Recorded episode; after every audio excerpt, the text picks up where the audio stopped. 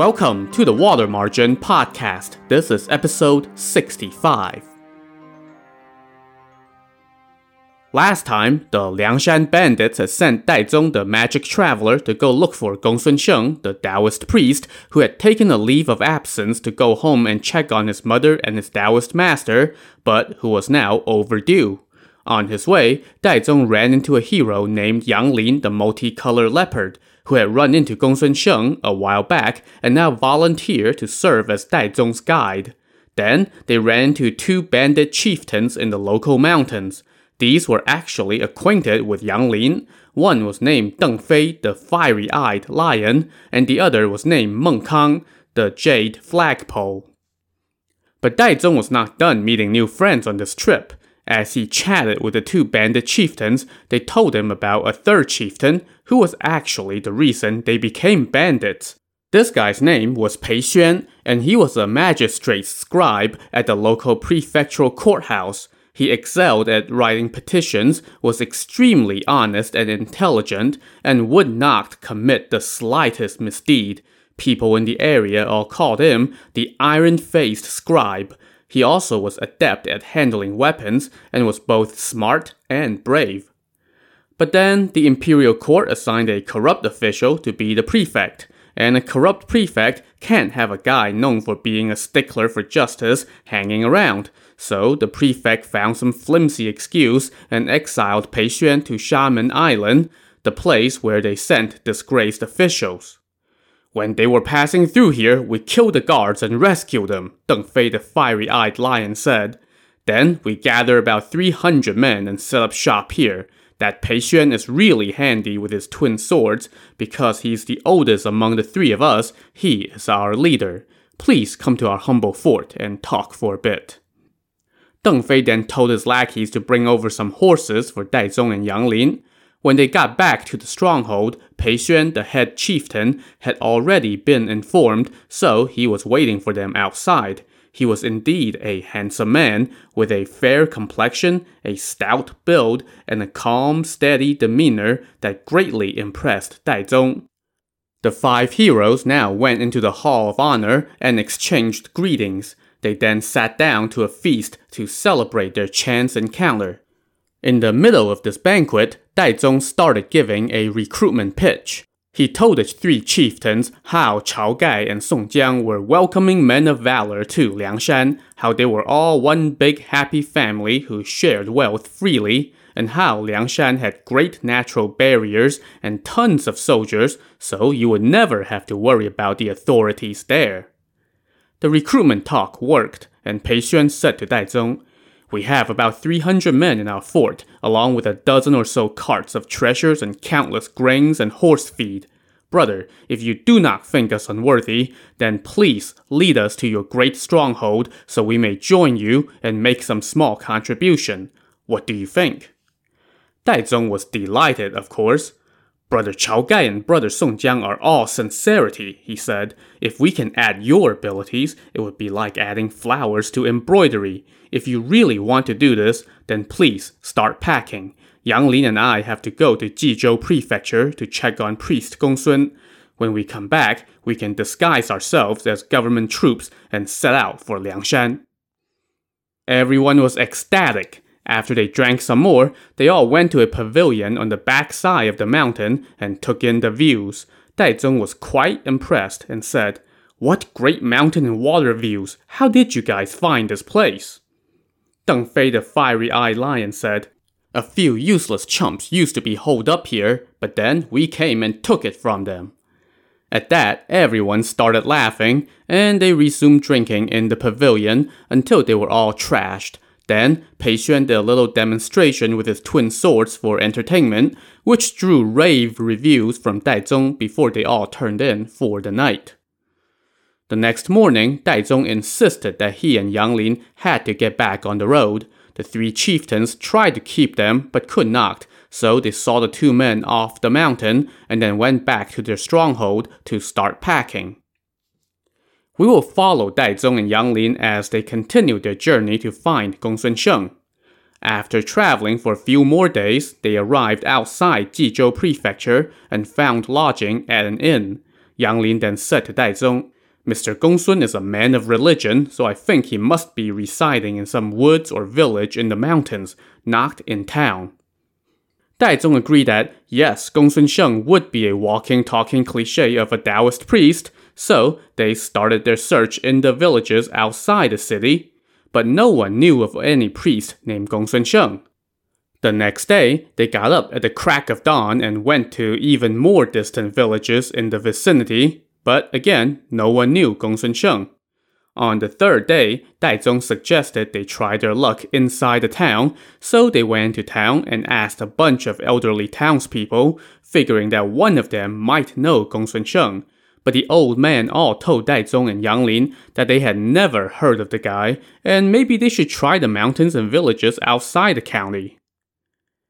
In the midst of their fruitless search in town, Daizong and Yang Lin were walking down a big street when they saw a flock of people playing drums and music and congregating around a man who was walking this way. Daizong and Yang Lin stood to one side and watched this procession go by. In the front were two low-level jailers, one carrying colorfully wrapped gifts and the other holding bolts of satin and brocade. Behind them was a black silk canopy providing shade over an executioner. That guy was a fine figure of a man. He wore a gown of embroidered blue indigo. His long eyebrows extended into his sideburns. His eyes were like those of a phoenix turning up at the corners. His complexion was pale brown, and he had a wispy mustache. This guy was named Yang Xiong. He was not from here originally. He came here with a cousin who had been appointed the prefect of Jizhou, and so he ended up staying here. Later on, a new prefect took office, but that guy also knew Yang Xiong, so he appointed Yang Xiong the warden of the city's two prisons, as well as the official executioner. Yang Xiong was a very skilled fighter, and because of his pale brown complexion, people gave him the nickname Sick Guan Suo. Okay, so let's take a minute and explain that nickname. Guan Suo was supposedly the third son of Guan Yu, a legendary general from the Three Kingdoms period, which spanned much of the 3rd century, so about a thousand years before the time of the novel. Those of you who listen to my Three Kingdoms podcast are no doubt quite familiar with Guan Yu, as for Guan Suo, I said that he was supposedly the son of Guan Yu because his name was actually never mentioned in the official historical records from that era. Instead, Guan Suo is a character in the Romance of the Three Kingdoms, the famous historical novel about that period that was written in the 14th century. Interestingly, even in that work, Guan Suo was just a very minor character who played a small role in a couple instances and then exited stage left. His credentials don't seem like the kind of stuff that heroic nicknames are based on.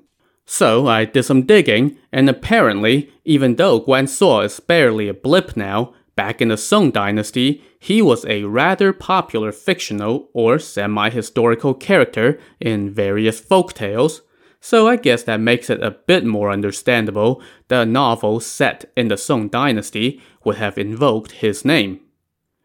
Anyway, back to our story. As it turns out, this procession was greeting Yang Xiong after he had just finished executing a criminal. As he walked, a jailer was carrying his executioner's knife, while many acquaintances were busy bedecking him with red ribbons and congratulating him on a job well done as they escorted him home. But just then, trouble appeared. Another group of men suddenly came out and blocked the street, and then seven or eight militiamen appeared from a side street. Their leader was a man named Zhang Bao, and people called him the Bucking Goat. He was a soldier in the garrison guarding the town walls, and his cronies were all riffraffs who made a habit of harassing people for money.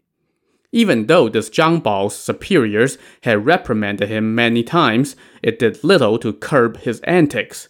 Also, this guy had beef with Yang Xiong, mainly because he couldn't stand the fact that people were so in awe of Yang Xiong, even though he was an outsider. On this particular day, Zhang Bao and his entourage had been drinking, and when they saw Yang Xiong coming with so many gifts in tow, they decided to stir up some trouble. Shoving the crowd aside, Zhang Bao pushed his way over to Yang Xiong and said, Warden, my respects. Oh, brother, it's you. Come have a bowl of wine, Yang Xiong said, trying to be polite. I don't want wine. I want you to lend me a hundred strings of coins. Brother, even though I know you, we are not close enough acquaintances for money to change hands, so why are you asking me? You have embezzled all this stuff from the people, so why don't you lend me some? Zhang Bao pressed. But these are gifts from others. How did I embezzle them? Yang Xiong replied, getting a little bit annoyed.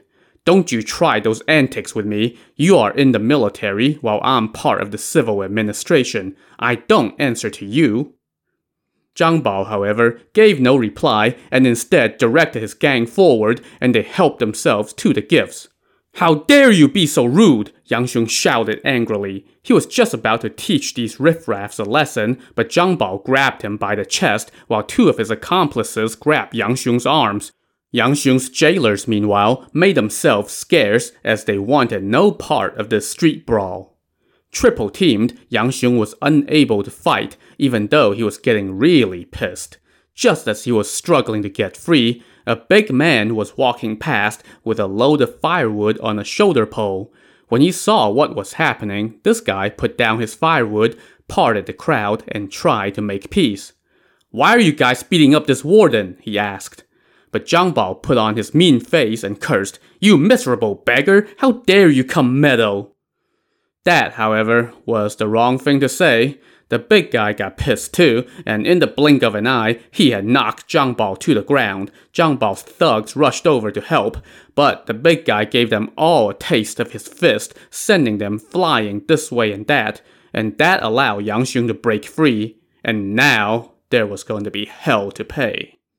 Yang Xiong's fists of fury started flying, and one thug after another hit the ground. Seeing things go sour, Zhang Bao scrambled to his feet and dashed off with a bundle of Yang Xiong's gifts, but Yang Xiong was not done and stomped after him.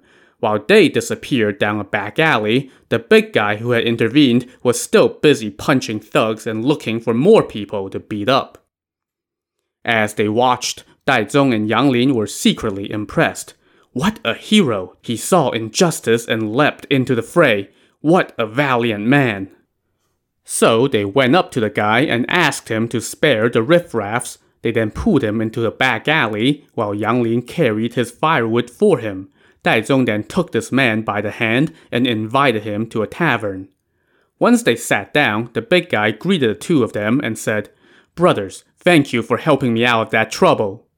Dai Zong replied, we too are outsiders. We saw you act in the name of honor, but we were worried that you might accidentally beat one of them too hard and kill someone. So we intervened and asked you here to share three cups of wine so we may get acquainted.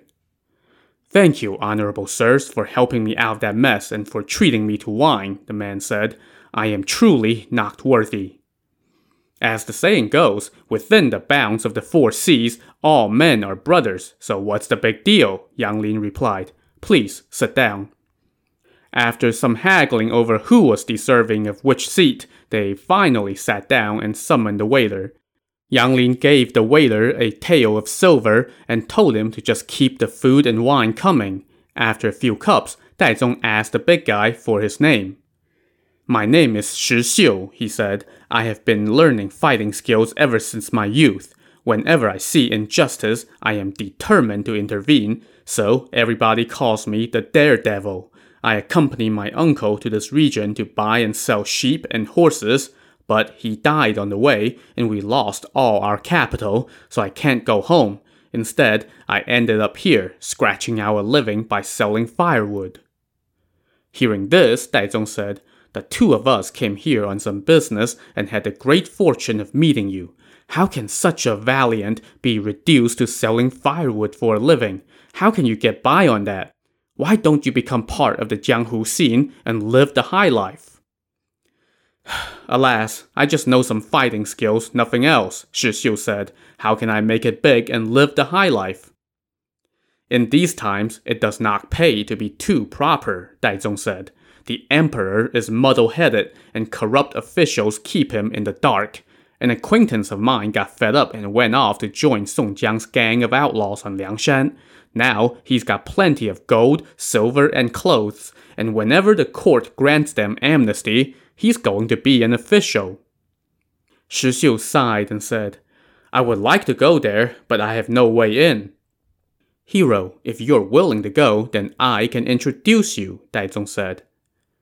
Sirs, dare I ask who you are? Shi Xiu inquired. My name is Daizong, and this brother is named Yang Lin. I have heard people on the Jianghu scene talk of a magic traveler from Jiangzhou Prefecture. Is that you? Indeed, Daizong replied. He then told Yang Lin to fetch a ten-tael piece of silver and give it to Shi Xiu. After more back and forth, Shi Xiu finally accepted the silver. Shi Xiu was just about to talk more with Dai Zong and Yang Lin about going to join the gang when suddenly they heard someone come into the tavern. It was the warden and executioner, Yang Xiong, followed by 20 some officers.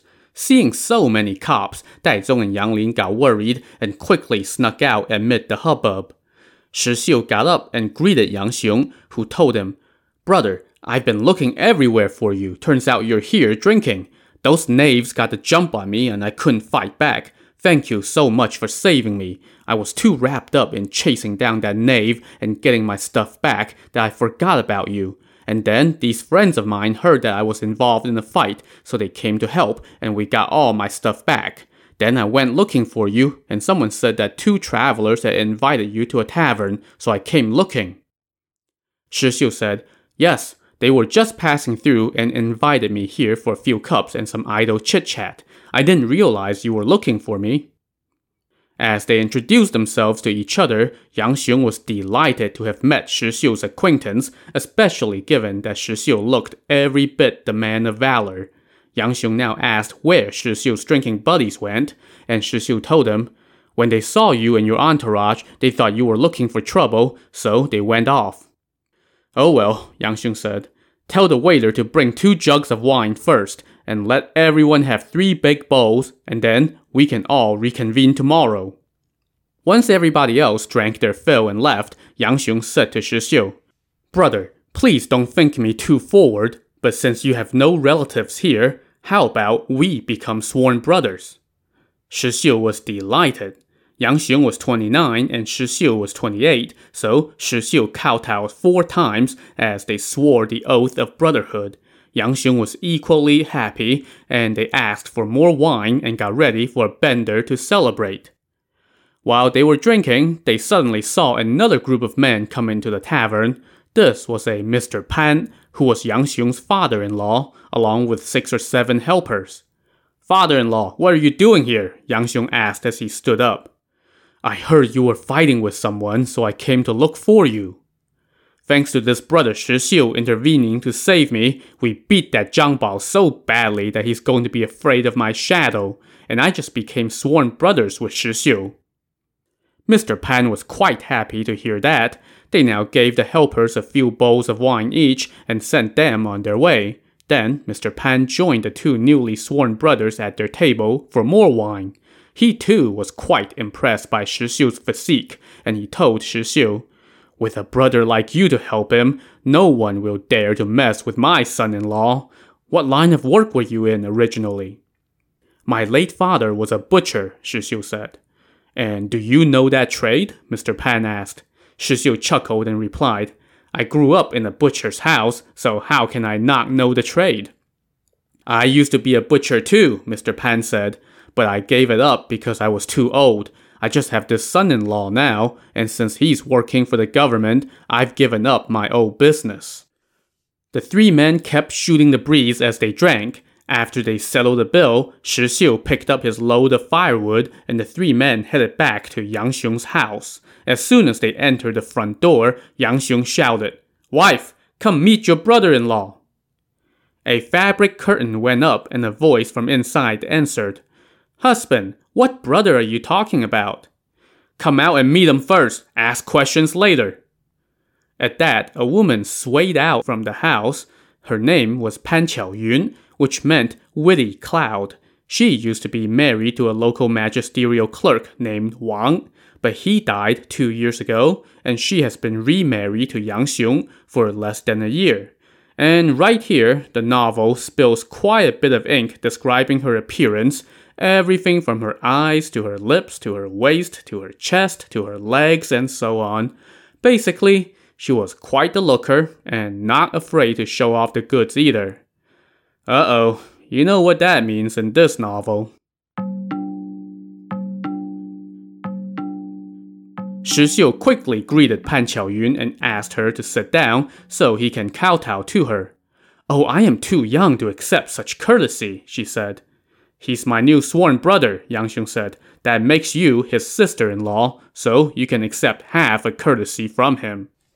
Shi Xiu now kneeled in a dramatic motion and kowtowed four times. Then Pan Qiaoyun returned two curtsies. They then invited Shi Xiu inside and cleaned up a room for him. The next day, before Yang Xiong went off to work, he instructed his household to arrange for some clothes for Shi Xiu and to go fetch his luggage from the inn that he had been staying at. Before we get too far into the Yang Xiong Shi Xiu story arc, let's quickly tie up a loose end. After Dai Zong and Yang Lin scampered out of the tavern yesterday, they went back to their own inn. For the next two days, they continued their search for Gongsun Sheng, but with no luck so they decided to go back to Liangshan for the time being. They packed up and headed back to Horse Watering Valley, where they had met the bandit chieftains Pei Xuan, Deng Fei, and Meng Kang. Those three chieftains were all packed and ready to go, so they disguised themselves as government troops and returned to Liangshan, where the new recruits were greeted with the usual days of feasting. Alright, now then, let's jump back to Yang Xiong's home in Jizhou Prefecture. While Yang Xiong was busy with his duties as warden and executioner, his father-in-law, Mr. Pan, was proposing a business venture to Shi Xiu, the newest member of the household. Mr. Pan wanted to open a butcher shop since Shi Xiu came from that line of work. Behind our back door is a dead-end lane, Mr. Pan said. There is an empty building back there, and there's also a well, so it's convenient for getting water. That can be the butcher shop, and you can live there. Shi Xiu agreed, so Mr. Pan found him an assistant, and they set up all the equipment, like the counters, the water basin, the chopping block, and of course, lots and lots of knives. They also set up a pig pen and acquired a dozen or so fat hogs. They chose an auspicious day to open their business, and all the neighbors and relatives came to congratulate them, and they partied for a couple days. Yang Xiong's family was quite happy with the new business, and so everything went smoothly as Mr. Pan and Shi Xiu tended to their new venture. In this way, two months flew by, and it was now getting to be late autumn, and Shi Xiu changed to a bunch of new clothes. One day, he got up early and went out of the county to buy more pigs. Three days later, he came home to find the butcher shop closed. When he went inside, he saw that all the chopping blocks and knives had been stored away. Now, Shi Xiu is a pretty sharp guy. When he saw this, he immediately figured he knew what was going on. like the old saying goes, the good times don't last forever and all flowers must fade he thought to himself. My brother in law is busy tending to his work. His wife must be speaking ill about me because she saw all the new clothing I put on. And someone must be grumbling and raising suspicions about me while I've been gone these last few days. So they decided to shut down the business. Fine, I won't wait around for them to ask me to leave. I'll take my leave of them first and go home. Like the old saying goes, who can plan for the long term? So he put the pigs in the pen and then went to his room to change and pack his stuff. He then wrote up a detailed accounting of the finances and went into the house to see Mr. Pan. Mr. Pan had just set up a vegetarian meal, so he invited Shi Xiu to sit down for a cup of wine. You must be tired after driving those pigs back here, Mr. Pan said. Thank you for your efforts. Sir, that is something I should do, Shi Xiu said. Here are the books. If there is anything amiss in there, may heaven and earth smite me. Uh, dude, lighten up. Why are you talking like that? Mr. Pan said. There's nothing amiss. I have been away from home for six or seven years now, and I would like to go home for a visit, Shi Xiu said. So I'm giving you the books now. Tonight, I will say goodbye to my brother, and I will be gone tomorrow morning. When he heard this, Mr. Pan caught Shi Xiu's drift, and he started laughing. You misunderstood, he said to Shi Xiu. Just hold on, and I will explain. To see what explanation Mr. Pan will give, tune in to the next episode of the Water Margin podcast.